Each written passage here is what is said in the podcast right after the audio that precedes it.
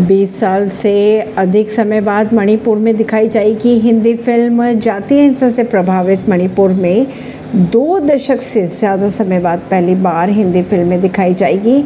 आदिवासी संगठन हमारा छात्र संघ ने चूरा चांदपुर ज़िले में हिंदी फ़िल्म दिखाने की योजना बनाई है, लेकिन फ़िल्म का नाम नहीं बता। खबरों की अगर माने तो मणिपुर में सार्वजनिक रूप से दिखाई गई आखिरी हिंदी फ़िल्म कुछ कुछ होता है थी।